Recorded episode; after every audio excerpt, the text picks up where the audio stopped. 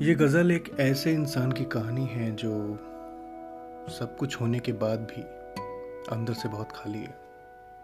गज़ल का शीर्षक है, मैं जानता हूँ कुछ भी नहीं।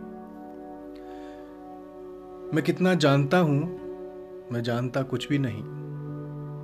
मैं कितना जानता हूँ, मैं जानता कुछ भी नहीं। रोज़ पिघलती है आरज़ू, बचता कुछ भी नहीं। शायर हूँ लो इश्क तो फिर किया ही होगा मैंने। शायर हूँ, लो फिर इश्क तो किया ही होगा मैंने। कुछ कहता हूँ मगर मैं कहता कुछ भी नहीं। शिकायतों से बहुत दूर निकल आया हूँ अब। शिकायतों से बहुत दूर निकल आया हूँ अब। हर रोज़ चलता हूँ मगर चलता कुछ भी नहीं। हर रोज़ मैं पिघल जाता हूँ वक्त के साए में। जिसम पिघलता है, दर्द पिघलता कुछ भी नहीं। एक रोज़ मैं चाँद से रूट कर मिलने नहीं आया।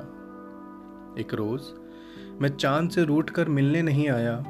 मैं अमावस हूँ जनाब, निकलता कुछ भी नहीं। कभी गुलदस्तों से पुराने फूलों की खुशबू आई। वो महकते तो हैं मगर महकता कुछ भी नहीं।